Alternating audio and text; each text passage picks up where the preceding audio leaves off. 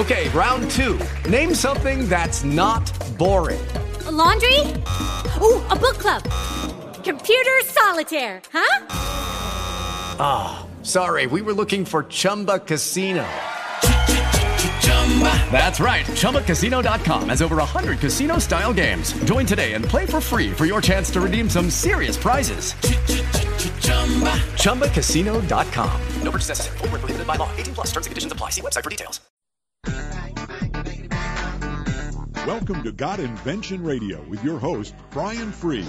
Welcome to Got Invention Radio. I'm your host, Brian Fried, and tonight we're going to get some questions answered. Inventors, I'm sure you have many questions about how to ma- make your product and different things that you need to do and what type of materials that it needs to be made out of. Well, tonight we're going to help you with those answers. We have Craig Stucco. He's from E. Windward LLC joining us tonight. Welcome to the show, Craig. Hi, how you doing, Brian?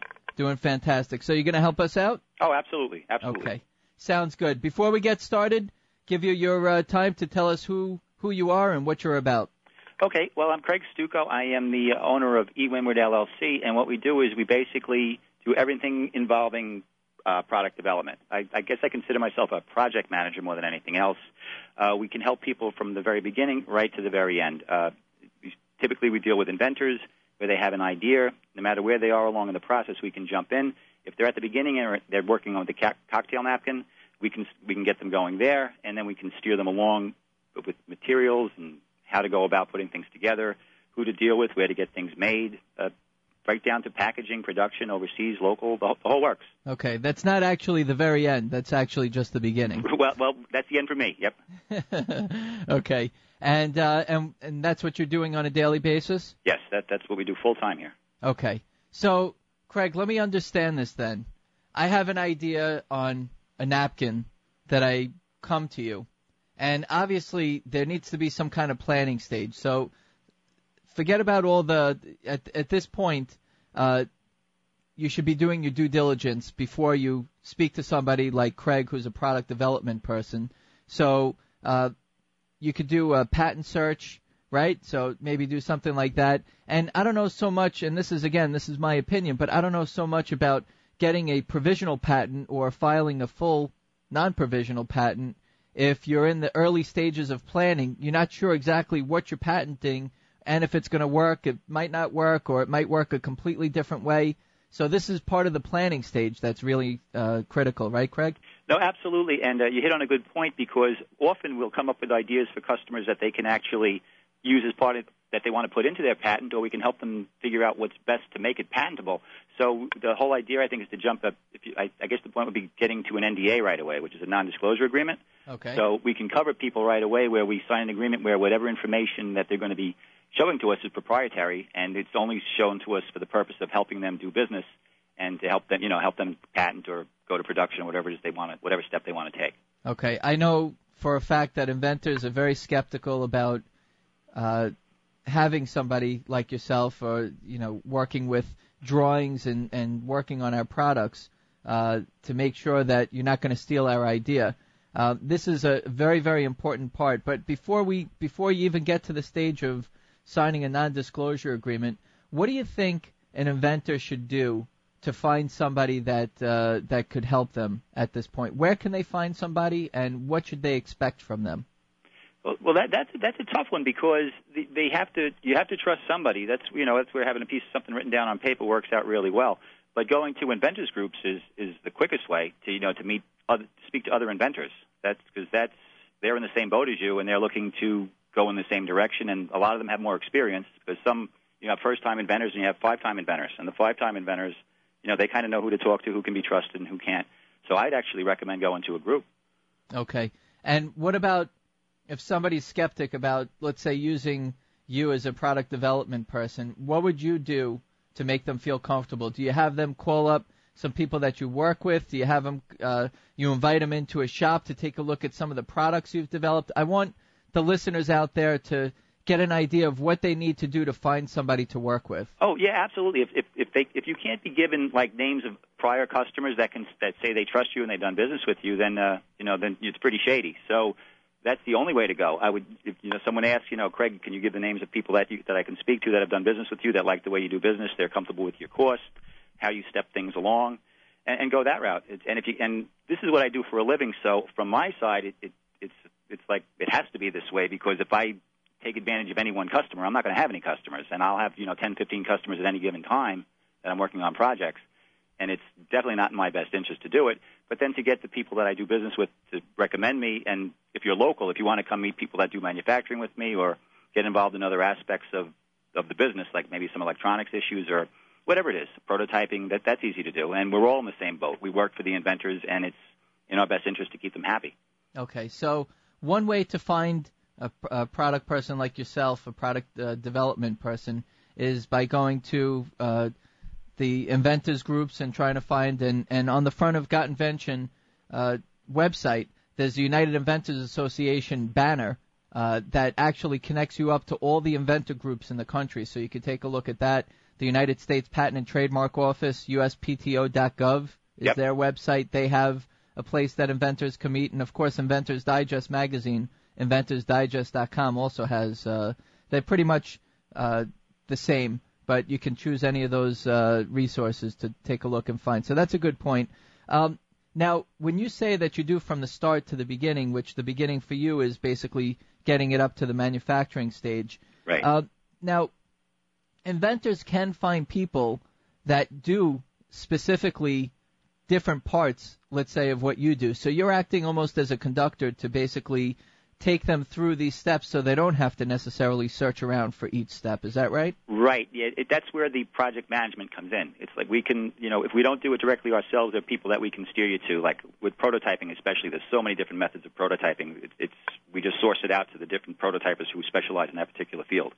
Okay, understood. So, uh, is there? Uh, I think there's also ThomasNet.com uh, that you could take a look and find people to do. And it, it depends really, inventors. It really depends on what type of product you have out there. Is it something completely uh, si- very simple, or is it something very complicated? And then we're going to talk about all these different things on the in the planning stage, and with uh, Craig, and we're also going to talk about um, different types of materials, and and he's going to explain the different materials to us. We're also going to talk about prototyping machines and how prototypes are actually made. We'll talk about tooling and molding and what the differences are, and also uh, between the U.S. and overseas. We have a lot to cover, uh, all the way up till what what he was speaking about, which is packaging and actually shelf space to the uh, to the retailer. So, and and one thing that we also brought up a little earlier, Craig, when we were speaking, was certifications of the materials, which is also an important part. Yes, yes, Uh, and it, yep. God, I'm sorry. So there's uh, we we have quite a bit uh, to go over, and I'd like to just focus a little bit more on the planning for for the next few minutes. So, Craig, Yes. so I come up with this idea, and you're going to take it from the napkin, and now you're going to put it on the computer, right? Right. You're going to put it on a drawing that all these different machines down the road that we're going to start using, and and uh, and uh, different injection molding machines and all these things, they're going to require some kind of computer program of your Yes. product. Yep, they're going to need they're going to need electronic data. And what we do, what everyone does now, is you take you take a sketch or whatever it is, or or a sample from the customer or whatever it is that they have, and we convert it into 3D data on the computer, where it actually exists three dimensionally in the system, and then you can you can check for interferences, you can see things that need to rotate, you can basically you see it, you make sure everything fits nicely, and rather you know this is the first step. You do this before you get to prototyping. That way you don't have to you know not there's less iterations, so Okay. you can really kind of fine tune it. Very interesting. So when you were saying that 3D drawing, it's also I remember seeing somebody use it. Also, it has where you can figure out the tension, how much how much force the the product can take. Also, it's very interesting. Oh, it's it's gone a long way. It's it's amazing. In finite element analysis, you can check for stress and loads and where things will break. It's it's interesting stuff. Okay, so this is called the 3D drawing, otherwise known as a CAD drawing. Is that the most popular? Yeah, CAD data or electronic data. CAD meaning computer aided design. So it, it's but it's basically electronically stored on a hard drive. Okay, so what's the difference between uh, 2D and CAD drawing or 3D? Oh, CAD drawing is uh, 3D is the real thing. You can actually, if you know what the material is, you can find out the weight. You know, you can do all kinds of things. If it's just a drawing, it's just a drawing. It's just you look at the, you're seeing a side view of the part, a top view of the part. So you have to use your your your mind to, to visualize what the part actually is. But when it's in 3D, you look at it, that's what it is. So it's just much it's much clearer. It's much easier to comprehend. I'm I'm thinking when I first started to develop products, I was doing uh, 2D drawings and I would send it over to the factory and I would be able to get a prototype.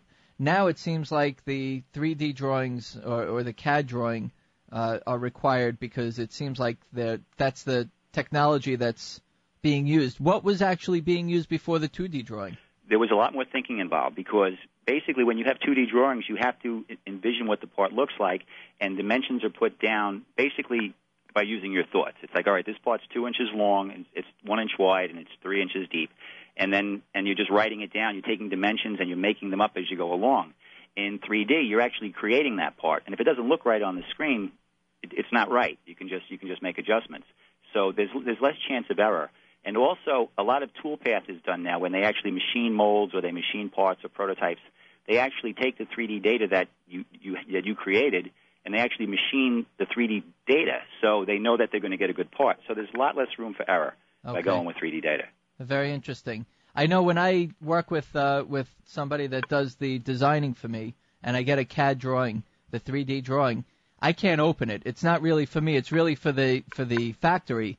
But right. what I do is I I downloaded some e-drawing uh, software that's kind of I guess like a free trial or or some kind of uh, you know beginner program, and I'm able to actually see my product and twist it around and flip it in or around, and you know it's it's it's very interesting. And I guess uh, you know from an inventor's point of view, you could see it on here, but most of the time you'll probably be getting as uh, inventors will get like a, a PDF or some JPEGs, and then somehow or another we're able to see the the 3D drawing. Well, no, there's, there's another there's another benefit to this. Uh, when it's in 3D, we can take uh, to simplify it. What people can relate to would be like a screen capture, where you actually take a picture of the 3D part on the screen, and a picture is definitely worth a thousand words. A lot of times, someone will, you know, I'll be working on a project and I'll be trying to verbalize over the phone like a minor change we did to a part, and it's very hard to get across over the phone.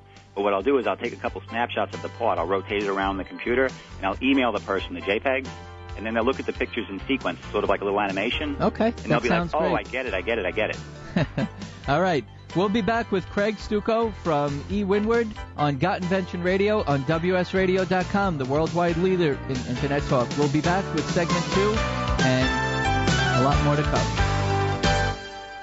Adli Law Group is an international intellectual property, business law, and litigation firm located in Los Angeles with offices in London, Tokyo, and Taipei. They are your one-stop shop for all your legal needs regarding your IP, including registration, marketing, licensing, and litigation. They will help you protect your intellectual property rights anywhere in the world by obtaining patent protection for your inventions and registering your trademark and copyrights. They can help you achieve your marketing goal for your invention, whether your goal is to produce, license, or sell your invention. They can assist you with your business legal needs, including reviewing, drafting, and negotiating contracts, business deals, and licensing agreements anywhere in the world. They are also there to defend your rights when someone uses your IP work without your authorization or when you are involved in litigation regarding any intellectual property or business matter. Visit us online at www.adlilaw.com. That's A-D-L-I-L-A-W.com or call us at 213-623-6546.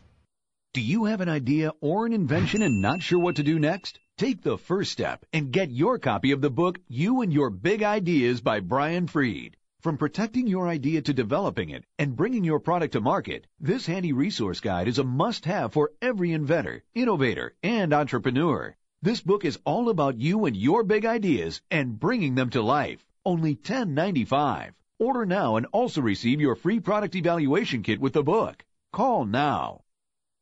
High cholesterol is a ticking time bomb. Statistically, you or a family member needs to lower their cholesterol today. Besides diet and exercise, the best answer is Cardiol, an all-natural dietary supplement that combines nine natural ingredients proven to lower cholesterol levels in just 30 days. Cardiol is the complete solution. Visit cardiol.net to learn more and start your risk-free 30-day trial. Cardiol is guaranteed to lower your cholesterol or your money back. That's cardiol.net, C-A-R-D-I-O-L dot net, C-A-R-D-I-O-L dot net.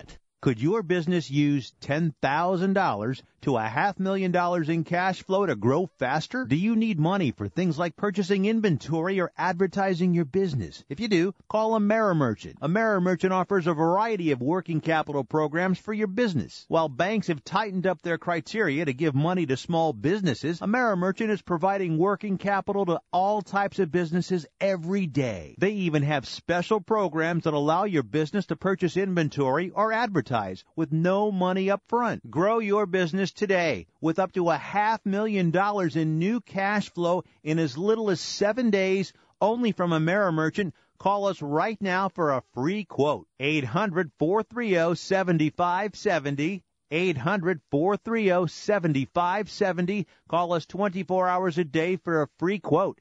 800 430 7570. 800 430 7570. Welcome back to Got Invention Radio, presented by Inventors Digest. And now, here's your host, Brian Fried. All right, welcome back to segment two of Got Invention Radio. We have our guest Craig Stucco from E. Windward uh, Product Development, teaching us about uh, taking a product from your napkin and bringing it to production. And we'll go through that and, uh, and continue. Just like to thank our sponsors, a couple of our sponsors to start with. Uh, Venture Pitch 2012, very interesting inventors. If you click on the banner on the front of Got Invention and you click on Venture Pitch, you'll see that there's a program with Daymond John, star of ABC's hit show uh, Shark Tank, and you can find out information about that for March 15th.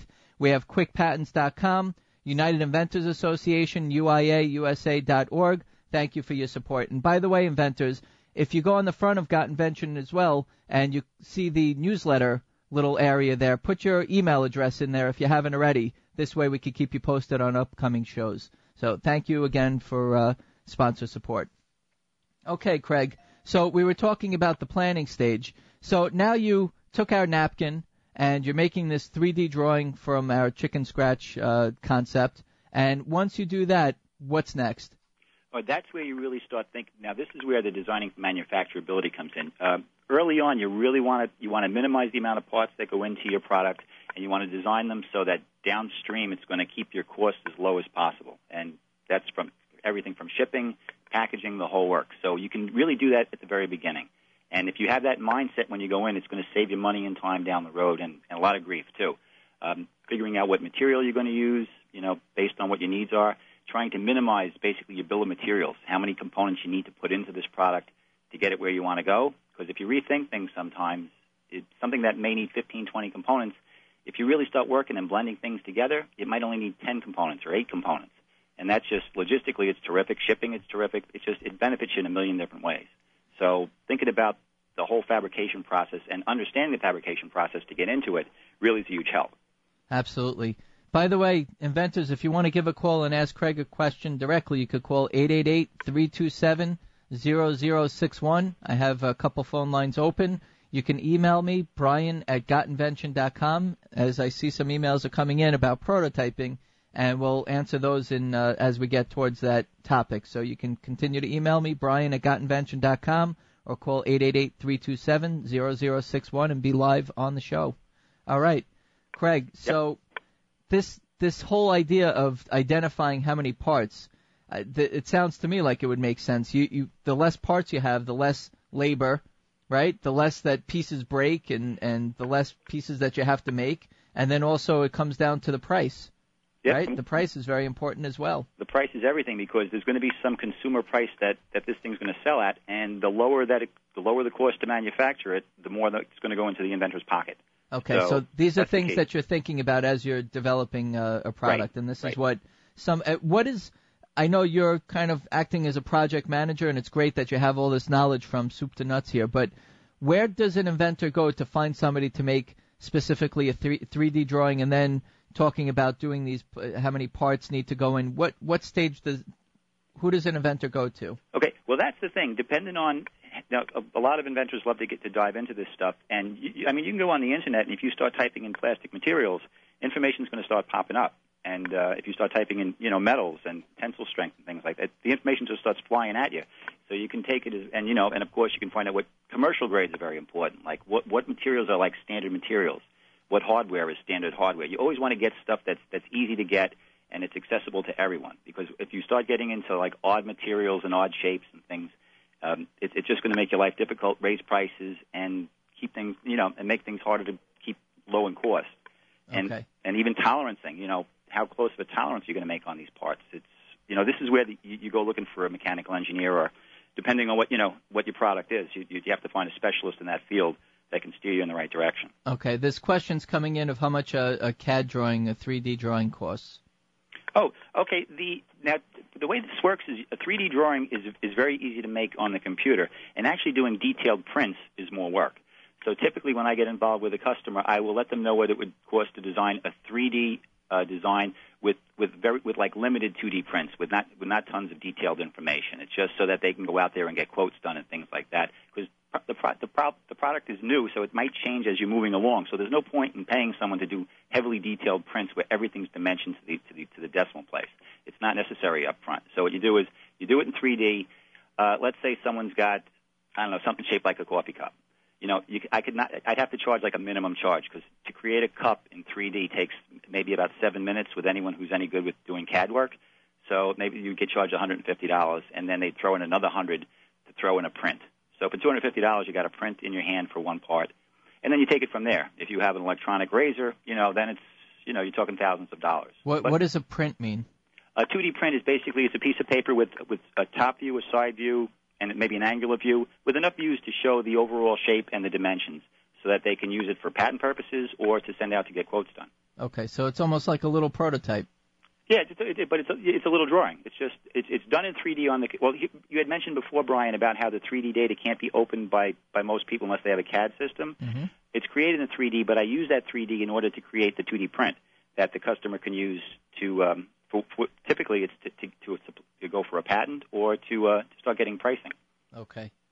All right. Well, that's very interesting. So this this thing is made out when it's printing. When you're saying it's printing, so it's made out of paper. Then this 3D. Oh, oh, now you image? ta- oh, you're talking about an actual 3D. I, I apologize. You're talking about an actual 3D prototype. Well, That- yeah, I'm not sure. You said we get a printout for let's say another hundred dollars. I'm wondering what. Oh no! Now I, I apologize. What we're discussing now is actually getting 3D models printed. So in that case, you don't even need a print. What's done is we just create the 3D model on the computer. Let's say it's a coffee cup, and th- that's it's, it's only a couple minutes work. And then that is converted into a, an STL file. That's a standard 3D file that all prototype shops can take, and that file gets emailed to them. And then they will grow that cup in a. It's a 3D printer basically, where they'll grow that cup using a bunch of different methods, depending on you know if you need it to be functional, if you need it to look nice.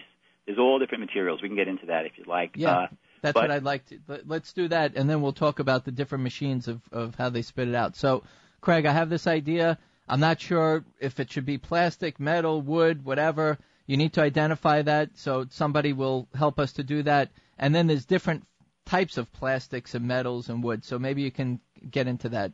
Sure. Okay. With prototyping, any there's a couple ways to go. Uh, typic, there's there's really like three ways. They they either fabricate it right out of materials, where they'll buy bar stock, or the, if it's made out of wood, they'll buy wood and they'll shave it to make it what you want.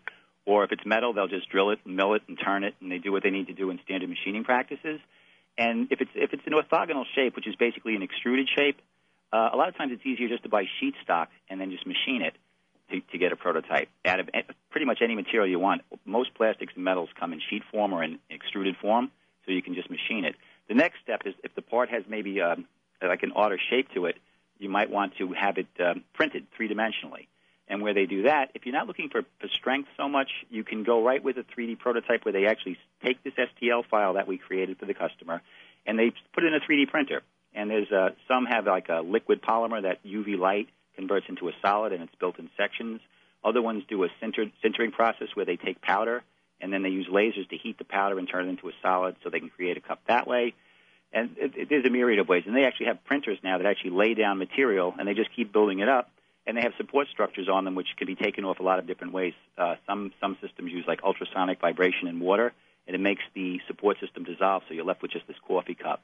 And um, that would be the second step. And then if you need something that has real strength, you may want to go the next step, and you'll have a 3D prototype made, and then you'll go to a, a prototype shop, and they'll take it and they'll pour a rubber mold over that model, and then they'll they'll cut the rubber mold in half, and then they'll fill it with a tougher urethane material, which is a pourable material that cures with heat, and then over time they'll, they can grow a part that way. And and then you get a part that's very functional and looks almost exactly like what a production part would be, but it wouldn't quite have the strength of an actual like injection molded part.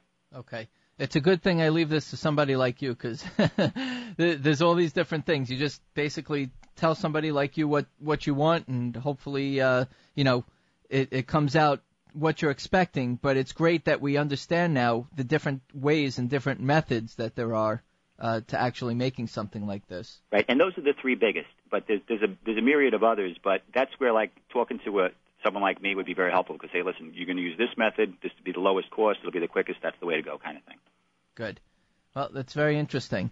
Now, I want to start to get into. We, we have about a minute and change left to this segment. I want to start getting into identifying plastics because when I first started with my inventions, uh, I didn't know the difference between all these plastics and the rubbers and all this stuff that was out there. So polypropylene and ABS were getting thrown at me. One was cheaper than the other. I wasn't sure. So maybe we could just start off quickly uh, about uh, talking about some of the plastics. Oh, absolutely. Uh, you hit the nail on the head with the materials. The two, you want to work with what are called, if, if at all possible, you want to work with commercial grade plastics, which means they're readily available, they're cheap, and they work well. And the two top ones are polypropylene and ABS. Polypropylene now goes for I think about a, like a buck thirty a pound, and ABS, which is um, is about two dollars and ten cents a pound. So uh, it, of course an ABS is a little bit better material, but uh, polypropylene um, it doesn't absorb water. It's it has um, grades that are approved for going in contact with food, and um, polypropylene has some flexibility, so it can be used for a lot of unique things like um, uh, living hinges. Like you know, this shampoo bottles have that one cap that screws on and it pops open and closed, and there's like this little lip along the edge that yep. that's called a living hinge. Mm-hmm. Polypropylene is great for that, but polypropylene is a softer material, so it's not as it's stable as a, like an ABS would be. So if you have a bigger part that maybe has a flat section, it needs to be a little not warped. It needs to keep its shape. Then ABS would probably be the next step up. And a lot of the products that you see, like in um, um, major stores that sell parts for like kitchens and bathrooms, a lot of those materials are ABSs, and they work fine. They can snap together. They can have hinges. They, they're good materials. Okay, AB uh, polypropylene is p- people usually refer to it as PP, and yep. ABS. I don't know what that stands for, but um, ABS plastic, I guess people say, right? Oh, I, I apologize. It's a settle. Oh, it's it's got a really long name. That's okay. I, like I haven't heard anything. Polypropylene, I've heard, but there's also ABS. All right, we'll be back with Craig Stucco from E Windward LLC, and we're going to find out more about prototyping and tooling and molding and all these different things that we need to know as inventors when we have an idea. So we'll be back with Craig on Got Invention Radio on WSRadio.com. We'll be back in a moment. You're a business owner like me, whether you own a small shop or a large corporation, when it comes to building a new facility, you know it, the process can be overwhelming. And if you're concerned about getting the building you need on a limited budget, you call Anthem Steel for a pre-engineered steel building. Look around and you'll see that more and more businesses, churches, and schools are using steel buildings to save time and money. For as little as $20,000, you can buy a 40 by 60 foot building from Anthem Steel. Anthem Steel has a high quality solution for almost any size building you need churches, schools, or gymnasiums. So call us right now for a free quote. 800 603 9978. That's 800 603 9978. Even for manufacturing, warehousing, or retail buildings, you know it. You can call Anthem Steel right now for a free quote. 800 603 9978. That's 800 603 9978.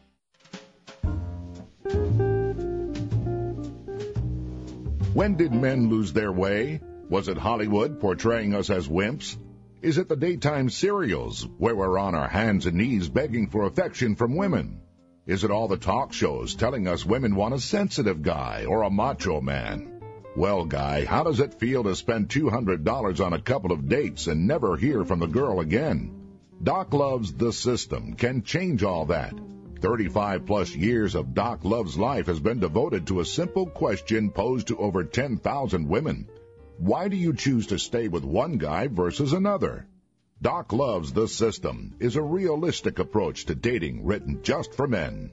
Visit doclove.com today. That's doclove.com today for more about this system. It's time to reclaim your manhood. doclove.com. The system will change your life. We all need to work on a healthier lifestyle. The stresses of the day take their toll, and if we lack a healthy plan and activities, it's even harder to be fit. To make it easier for you to maintain a healthy lifestyle and reach fitness goals, Better Bodies by Chemistry and the Gina Aliotti Fitness Network have joined together to work for you. Better Bodies by Chemistry is here to provide vitamins and supplements to support and improve your health at a great value. And Gina Aliotti's Fitness Network provides the tools and a fitness environment where women can inspire each other to reach goals. With their help, you can achieve a healthy lifestyle that is realistic, no matter what your life encompasses. Joining the Gina Aliotti Fitness Network assures that you will never be alone in your fitness journey. And with Better Bodies by Chemistry's products, you are assured of the finest quality at a great price. Learn more at GinaAliotti.com and BetterBodiesByChemistry.com. That's GinaAliotti.com and BetterBodiesByChemistry.com. Welcome back to Got Invention Radio, presented by Inventors Digest. And now, here's your host, Brian Fried. Welcome back to segment three of Got Invention Radio. A lot more to cover. We have uh, a few more sponsors we'd like to uh, thank. Of course, Inventors Digest magazine. You could go to inventorsdigest.com. By the way, if you go on the banner of Got Invention Radio and you see the Inventors Digest banner, if you click on there and you subscribe to the magazine, you'll receive 33% off the cover price. Thank you to Carter, DeLuca, Farrell, and Schmidt, China2S.com, and Patent Strategies. Thank you, everybody, for your support. All right, Craig. So we started talking about polypropylene and ABS. Are there any other plastics that we need to go over? Uh, yeah, and just to jump back real quick, it's acrylonitrile butadiene styrene, which is why everyone calls it ABS. but uh, right. no, those are commercial grades, which which keeps the price down. The next step up is you get into engin- engineering grade materials, and uh, there's two two out there that are predominant. They're acetal and nylon. Now, acetal is, is, like I mentioned, engineering grade. It costs more. It's about two dollars and forty cents a pound, just to give you a frame of reference and it's uh, but it's good for things like if you need a spring. This this is a plastic that actually has memory, so you can rather than buying a separate metal spring, you may be able to incorporate part of a housing that you're building to have a spring actually just built right into it because it's made out of a material that has a spring effect. Mm-hmm. And it's uh, acetal is also self lubricated, which means if you want to use it for a bushing, it's uh, you don't need to oil it because it's a self lubricous material, which is very handy. And then if you, let's say you have outdoor applications where you need something really tough, then you might want to go with a nylon which uh, it does absorb water, so it's not good for the food, for food packaging and things like that. But for anything to do with garden hoses or anything like that, nylon is a very good material, and that's about two dollars and fifty cents a pound. So you can see as you get better materials, the price starts to go up. Okay. There's a question coming in. What's a product that uses ABS so they understand the difference? Um, let's. Uh, a, what would be a good example? A cover for like tissues in your bathroom, like the, a plastic box that goes over the top of the tissue box. That would be a simple example of, a, of an ABS part. Okay, and if you use polypropylene to make that, what, what would happen to it? Um, polypropylene it's a little bit softer. So if it, if it's open on one side like that, plus it's open on the top, it would make it kind of weak. So it might be kind of springy. So ABS would be a little stiffer. It would be a better application for that. Okay, and what about colors? Colors. Now polypropylene and ABS. Oh, this is important. Uh, this is something that doesn't get mentioned very often. Uh, materials come in black and natural. And natural plastics are typically like an off-white or a tannish color, and those are the lowest cost. You can get plastics in just about any color, but uh, as you start to go with various colors, the price of the material does go up. But they can all be dyed pretty much just about any any color you'd like. Okay, and does that affect the quality of the uh, of the plastic? And uh, you know, if something is made out of polypropylene and colored, and we're eating from it or microwaving? Yeah, no, everything has to be. There's FDA grades for everything. So there'll be an FDA grade polypropylene, and there'll also be an FDA grade dye that would go with it. So, okay. so that's that's specific to the product. Okay. Are there any other plastics to go over? Yeah, well, we discussed products that right the four that we mentioned so far: um, polypropylene, ABS, acetal, and nylon. They're all um, they're all colored materials because they, they, you can't get them in clear. And sometimes you'll need a window, and of course, plastic is cheaper than glass. So there's two ways to go with that. You have um, a styrene, which is a which is a low cost commercial grade of plastic, which is clear, and it's about a buck thirty a pound. It's a little bit brittle, so it's not the best for all applications. But for things like if you have a window on your or something you need to see through something and it's not going to really get hit very often, styrene is fine. If you want to go with something stronger, then you go up to an engineering grade plastic like uh, acrylic, which is basically plastic, plexiglass, and that has a very you can buy versions that have very good optical clarity and um, it's, it's flexible. It's got some strength. You can use it for a lot of different things. It could have snap features on it. Uh, but that is about two dollars and sixty cents a pound. So you can see where that's about double the cost of what it would cost to get some styrene. So you have options there too. So you can go with colored parts as well as clear parts in plastic. Very interesting. Inventors, this is a show that you need to save. Uh, it gets archived and you save it.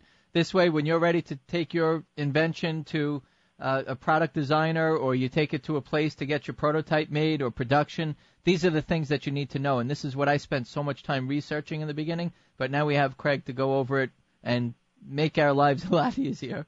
Cool. So keep uh, keep going. Uh, any other plastics? Or we maybe Oh. go into the metal? Well, real quick with the plastics, uh, we covered most of the basics, uh, but there are two or three things that are important. Uh, a UV rating. All plastics will degrade in the sun, so you need to, if you have anything that's going to be outdoors, you need to check into UV rating when you're talking to your supplier because they might not take a concern as much as you would about your red part becoming like kind of orangish over time. So that's something to take into account. And if you have anything that's going to have electronics in it, then you need to have an FR rating, which is a flame retardance requirement. So you got to make sure you don't, you know, the thing can't go on fire when you know when it's out there in the field, kind of deal. Right, and then uh, you claim dishwasher safe, and you have to have certain grades that are able to cover dishwasher safe or Yep, polypropylene is great for that. You got to be careful with that too. And uh, polypropylene is also microwavable, so that, that's something you want to check into too, because that's something you have to tell your, you know, the, the manufacturer, because if they don't know that, they, that, that you don't want that to come up later. Okay. There's a question that came in. Can CAD drawings and prototypes be created off an existing product? For example, if I supplied a soda bottle, could they create a CAD file for the cap?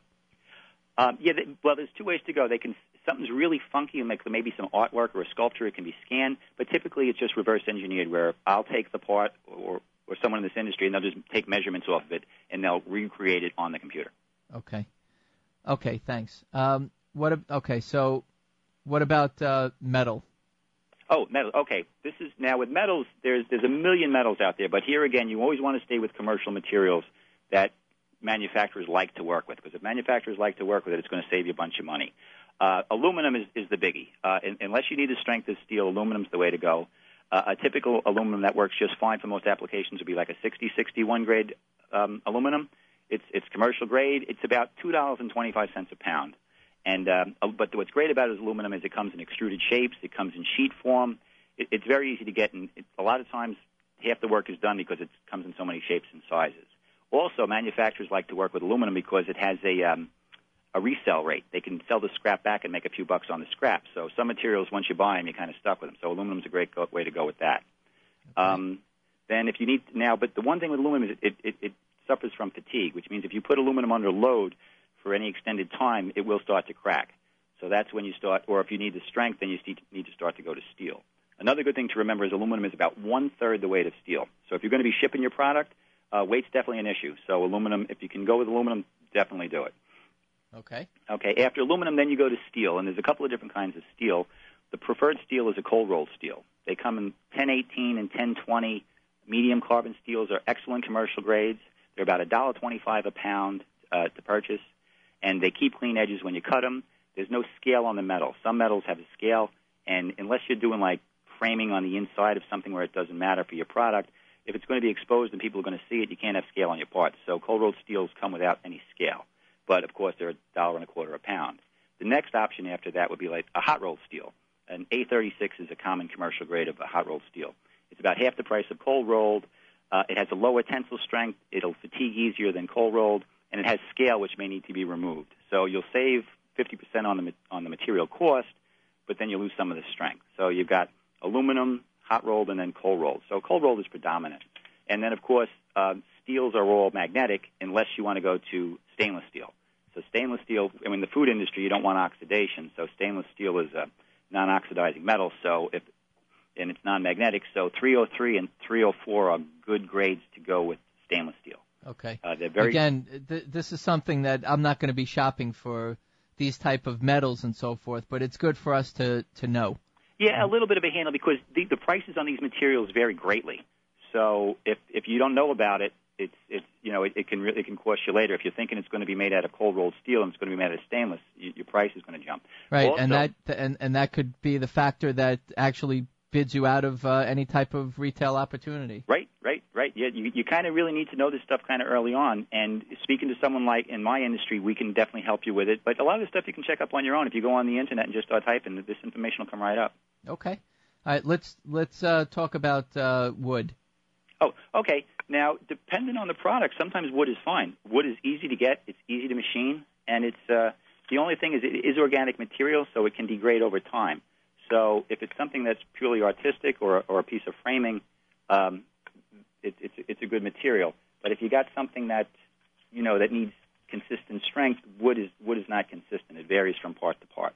Okay, all right, that's uh, easy enough. Now the trick question is, what if there's a combination of plastic and metal, or wood and metal, or you know having some electronics, which you mentioned before? What do you do then? Oh, that's when it gets fun. That's uh, that's that's that's when it gets interesting. You do have to blend things very often, and you only want to use exotic materials, let's say, to the extent that you have to have them. If something has to be made out of metal, then you, you make it out of metal. But if everything else can be made out of plastic, make it out of plastic because it, it's going to save you a bunch of money. So um, it, it gets interesting, but uh, well, that's wh- that's where the the designer comes in. That you know, the inventor can have a great idea, and it's like, all right, well, how can we fabricate this? And that, and that's it's like, all right, you're going to make this part out of metal, and this part can be a snap-on plastic cover, and then we need a piece of glass here or a piece of cloth there. It, it, it it's all the same. It's just it's just you're just adding one more one more step to what you're working on. Right, and when you start to mix them up, also there's there's probably an increase in cost factor. Also, it's not coming out of one machine. Right. If you have, my, that's a very good point. If, if if one piece needs to be metal, if you can make everything else out of plastic, that would be great. But if if it can't be, it can't be. But uh, the only time a designer would recommend something be different is, like we said, if it if it needs to, if you need that extra strength or whatever. Okay. But having multiple suppliers is not a good thing either. You'd really like to have everything under one roof if you can. Right, and then when you're doing multiple suppliers, also you you're bringing it from one shop to another shop, and then somebody has to some kind of labor to put them together, and Yep, and and if, and this is a big problem that you see in all industries is if something doesn't work, there's a lot of finger pointing. You know, the metal guy says the plastic guy, and the plastic guy says the metal guy, and if you can avoid that, it, it, that's why it's always good to have one person kind of managing the project because then you can point your finger at him. I understand. that's that's very interesting. And then different pieces and components. Some may be out of metal and plastic, and they have to fit right, and I, I guess they have to be sealed. Some things need to be sealed, and there's a bunch of ways to go with that too. And here's where thinking outside the box can be important because you know typically you think, all right, I'm going to get a gasket, and we'll get some gasket seal, and sometimes you don't need that. A lot of times plastic parts can be ultrasonically welded together where they're self-sealing, so you don't even need that. So the, the, more you, you get involved with it, the better. And if you keep an open mind, there's, there's a million options on how to make things happen. Okay. Well, you're going to tell us much more. We're going to talk about prototyping machines and tooling and molding and pre-production and packaging. A little bit more to go. We have one more segment on Got Invention Radio. Stand by for segment four with Craig Stucco from Steve Winwood. High cholesterol is a ticking time bomb. Statistically, you or a family member needs to lower their cholesterol today. Besides diet and exercise, the best answer is Cardiol, an all-natural dietary supplement that combines nine natural ingredients proven to lower cholesterol levels in just 30 days. Cardiol is the complete solution. Visit cardiol.net to learn more and start your risk-free 30-day trial. Cardiol is guaranteed to lower your cholesterol or your money back. That's cardiol.net, C-A-R-D-I-O-L dot net, C-A-R-D-I-O-L dot net. Okay, you admit to yourself that you have a huge credit card problem. However you got there, you've racked up $10,000, $20,000 or more in debt, and it mounts up daily, right? I don't need to tell you what your credit card statements look like, but I'm here to give you some help. All you need to do is make one quick, no obligation call to the Debt Solutions Network, and one of our partner companies will help you with proven strategies to help you get out of debt. They can reduce your debt in some cases up to 50% and help stop the collection calls. If you're buried in credit card debt, call the Debt Solutions Networks now and learn for free how they can help you get out of debt for much less than you owe. Here's the number. 800 814 5188. 800 814 5188. Learn how you can get out of credit card debt now. Call now for a free debt analysis. 800 814 5188. 800 814 5188. Adli Law Group is an international intellectual property, business law, and litigation firm located in Los Angeles with offices in London, Tokyo, and Taipei. They are your one-stop shop for all your legal needs regarding your IP, including registration, marketing, licensing, and litigation. They will help you protect your intellectual property rights anywhere in the world by obtaining patent protection for your inventions and registering your trademark and copyrights. They can help you achieve your marketing goal for your invention, whether your goal is to produce, license, or sell your invention. They can assist you with your business legal needs, including reviewing, drafting, and negotiating contracts, business deals, and licensing agreements anywhere in the world. They are also there to defend your rights when someone uses your IP work without your authorization or when you are involved in litigation regarding any intellectual property or business matter. Visit us online at www.adlilaw.com. That's Or call us at 213-623-6546. Save your cash while increasing your sales. Every business knows cash is king. Quit paying out your cash while maintaining all the services you need. At the same time, increase sales with new customers. Sound too good to be true? It's not. WS Radio has done it using traditional business practices. We will even give you $250 in services just to give it a try. Log on to WSRadio.com forward slash barter. That's WSRadio.com forward slash barter. Welcome back to Got Invention Radio, presented by Inventors Digest. And now, here's your host, Brian Fried. All right, final segment with Craig Stucco from E. Windward LLC.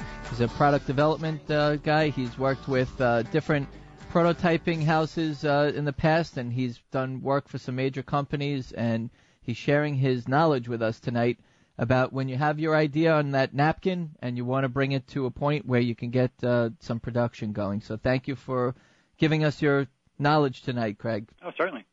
So let's see how much more we can get in here. I want to talk about uh, prototyping. So now we finished the materials and we got to the wood and the combinations. So prototyping. Now we identified the material. We want to get a prototype, and this is something that inventors at this point make a decision. You take your prototype. Are you going to license it where somebody else is going to take care of everything and you don't have to worry about all this different ABSs and polypropylenes and all that kind of stuff and different grades of metal. You give it to somebody, you license, and you collect a royalty. Um, or do you manufacture it? Or do you do both? So manufacturing, basically, you're looking to go into your own business uh, and and get produ- get the production going and getting distribution and so forth. Listen, there's a lot of different ways to do it, but you have those type of options. So most likely, an inventor is going to bring their product up to a point where they're going to need a prototype. So we what do we do now, Craig? Oh, okay. Now this is now so basically you start out you you create it in 3D on 3D CAD system, so it'll, it exists electronically, and then you make up some 2D prints to basically show the overall size and scope of it, and then you can get a pricing to do uh, prototyping. Now, if it's going to be fabricated by hand, uh, the, the prototyper is going to need, like if it's a sheet of metal that needs to have some holes put in and things like that, then the, the prototyper is going to need a 2D print giving dimensions and sizes. If it's going to be uh, 3D printed, if it's a, if it's a housing or something shaped like a car or a boat or something like that, it would be it needs to be 3D printed. And here you need the 3D CAD data also, where it would go to a prototyper and they would actually grow it in a 3D printing machine of, of some type. There's, there's tons of them. Okay, so there's different machines, right? There's yes. 3D machine printers and and something called CNC. I always hear, right? Yep. What what yep. are those? Yep. CNC is computerized numeric control, and that's where you, let's say you have a metal part that's that's shaped like a like a doorknob, and what you can do is you find a, a CNC shop, and they have a, standard milling machines, which is basically end mills turn and they cut metal away, or they actually turn the part and they put a cutter against it to make any round shapes that they want. So if you have a doorknob part, it would have to be turned on a on a turning machine or lathe, as most people would call it. And um, and you, they make a little CNC program that goes in there and zoom, zoom, zoom, and it cuts away the part using the 3D CAD data that you'd sent them. So that's that's very handy. And you could also send them a 2D print, and then they, they'd write a program based on the data from the 2D print. Okay. Uh, so so you can cut it, and then on an, with a milling machine, they can mill pockets. They can you know basically cut any shape you want. They can fabricate it. So that would be CNC. But then when you go to um, SLA, would be prototypes. Uh, that's a stereolithography model and there's a couple of different ways to go with that.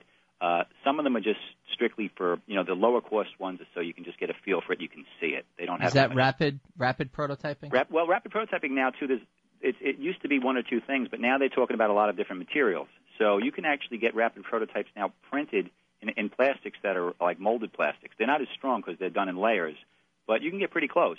So you have that option too, but it wouldn't be a solid part. It Okay. Would, you know, it's, it's done in layers. It seems like these days the uh, opportunity to make a prototype inexpensively is uh, there, so you just need to know. It's very easy. If, if you can get some 3D data, you're good to go. Okay. Yep. Super. Tell us a little bit about uh, what the difference between tooling and molding is. Okay. Um, sometimes the words are used interchangeably, but tooling would be more referring to like fixturing. So if you if you are going to actually fabricate your part because it needs to be, let's say, made out of steel, and it, and you can cast metals, but uh, let's say it's a part that has a lot of drilled holes and tapped holes and threaded holes and things like that, then you might want to actually fabricate it where the supplier will actually in a CNC shop, he will actually create fixtures that will hold your part as it goes through the process of having different operations done to it. So th- that would be fixturing and tooling charges. And then molding, that's where you actually in- melt, you know, you melt plastic and you pour it into a cavity and it, that creates the part that you want. And that's actually a very fast process. So if you're looking for higher volumes, molding is the way to go because, you know, the mold sits in a press, it gets and you have the basically the shape of your part is air between two pieces of metal. So when the two pieces of metal close, the air gap that's left, that's going to get filled with plastic to create your part. So when that so the, the plastic is melted, it gets pumped into the mold it cools after like maybe 30 seconds, 40 seconds, depending on the material. The mold pops open, your part falls out, sometimes complete. Whereas with fabricating and tooling, you know, it takes a while. You have to cut away and cut away and cut away. Here again, things like aluminum are great because they cut at one third, at three times the speed of like a stainless steel might cut. Okay. So here again, all these things kind of mix together. Very interesting. And tooling, everybody hears how expensive it is. Uh, maybe you can tell us why it's so expensive quickly, and also what the difference is between U.S. and overseas, because I hear a lot of people are doing their tooling overseas? Okay, well, like real quick, just to give you a, frame of reference, uh, a mold, um, an injection mold done in the states uh, in aluminum would be uh, you can get a steel mold done in China for about 80% of what it would cost to have an aluminum mold done here. Wow. Uh, so, so there is a savings there. And that, now with tooling and fixturing, uh, your part is unique. Uh, that's the reason that it's being custom made. So fixtures have to be built specifically to hold your part as it's being machined during the machining process to create it. So it's, it's a little involved. It takes someone has to, a manager has to sit down and figure out the steps that it needs to take. It Yeah. might be five, six operations, you know, and there might be five or six different fixtures.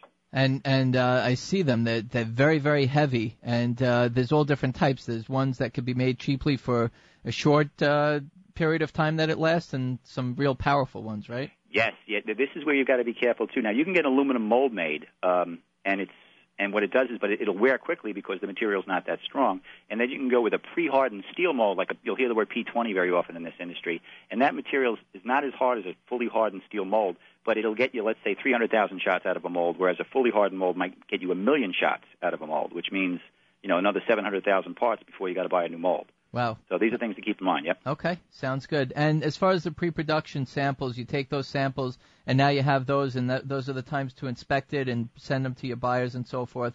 There's also certifications. We're running out of time, so I, I just with with any materials that you use uh, comes cer- certifications and materials most likely that the vendors that you you sell to are probably going to want to ask. Yes, you uh, definitely. for. Yeah, the, this, this, the person who manufactures your parts, if you request certification of material, they should supply it to you, and that way you're covered. Because God forbid down the road there's any kind of a problem with your product, you can say, listen, these are the certs for my materials. This is what I purchased, and this is what this material is capable of doing. Yeah, that makes sense. Now, as far as packaging and shelf space, very quickly, if you can make a point on that. Yes, things need to be small, stackable, collapsible. Shipping and weight are very important, and shelf space is critical. You know, if you're not, you know, all the big stores, if they're not making, let's say, thirty dollars per square foot on a shelf, your product's going to get bounced. So you want to have a product that's small, fits nice. It has a hook at the top, so if they need to put it on a pin, it can go on a pin. You know, these are things you got to think about quickly. And the smaller the space it takes up when it's sitting, the cheaper it is to ship, and the more that you can fit on a square foot. So it, it just makes sense. Well, it sounds to me, for all the way from the fine, forget about the CAD drawing, you have that, but between identifying which materials and and the tooling and the molding and and the way the assembly is and the different components and all the way up to the packaging, it seems like that really determines what the cost is. And if it's too much, then you're going to outdo yourself in the you're going to overprice yourself in the market. And if it's in range, then obviously that's where your profit is. Yeah, and you know, if only one in a thousand make it, let's make it two in a thousand because your product's a low enough price where boom, you're gonna you're gonna meet you're gonna meet what the, the price needs to be. Very, very interesting. Could make a big difference, just a one tweak of uh, of material. Yeah, absolutely. So. Craig, this was great. Really, really, really appreciate uh, having you on our show, and this Oh, was you. fantastic information. I know you work with a lot of inventors out there. What what could you tell us? We're we're at all different stages. Give us some final words of wisdom. Oh, the, the most important thing I tell everybody: just keep an open mind. Just keep an open mind, and I always say everything is good because when you know you, you you're you're stuck somewhere, you scratch your head, you talk to a few people, and you're thinking wood, and some guy's got some plastic part that'll just work perfect for you. You, talk to people, and you just persevere, and then all of a sudden you're done. You know, it's just you, most people are 95 percent when they give up. You just keep plugging away. I do it all the time. oh, that's fantastic. All right, Craig Stucco, his web address is ewindward, E W I N D W A R D L L C dot com. Is that right? Yep, yep. Okay, and uh, you seem like a pretty knowledgeable guy. Uh, really appreciate uh, again giving us all this information. So thanks, uh, thank you, Craig Stucco. Oh, thank you. It was a pleasure. It was a pleasure, Brian. Fantastic. So, by the way, inventors, a lot of uh, fun guests coming up. Take a look at the upcoming guest list on Got Invention Radio. We're booked for quite a while and uh, have some great resources and great experts. Thank you, everybody, for joining us again. Craig, thank you again. Have a great night from Got Invention Radio. Till next week.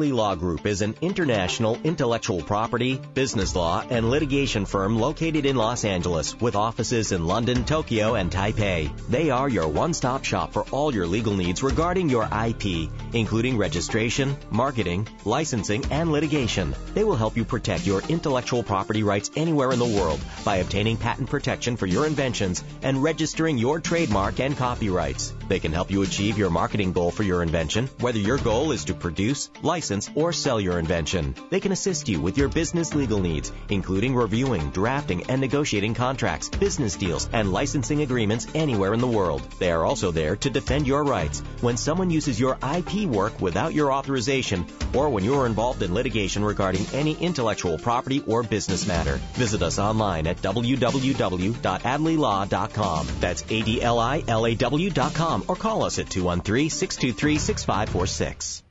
Okay, you admit to yourself that you have a huge credit card problem. However you got there, you've racked up $10,000, $20,000 or more in debt, and it mounts up daily, right? I don't need to tell you what your credit card statements look like, but I'm here to give you some help. All you need to do is make one quick, no obligation call to the Debt Solutions Network, and one of our partner companies will help you with proven strategies to help you get out of debt. They can reduce your debt in some cases up to 50% and help stop the collection calls. If you're buried in credit card debt, call the Debt Solutions Networks now and learn for free how they can help you get out of debt for much less than you owe. Here's the number 800 814 5188.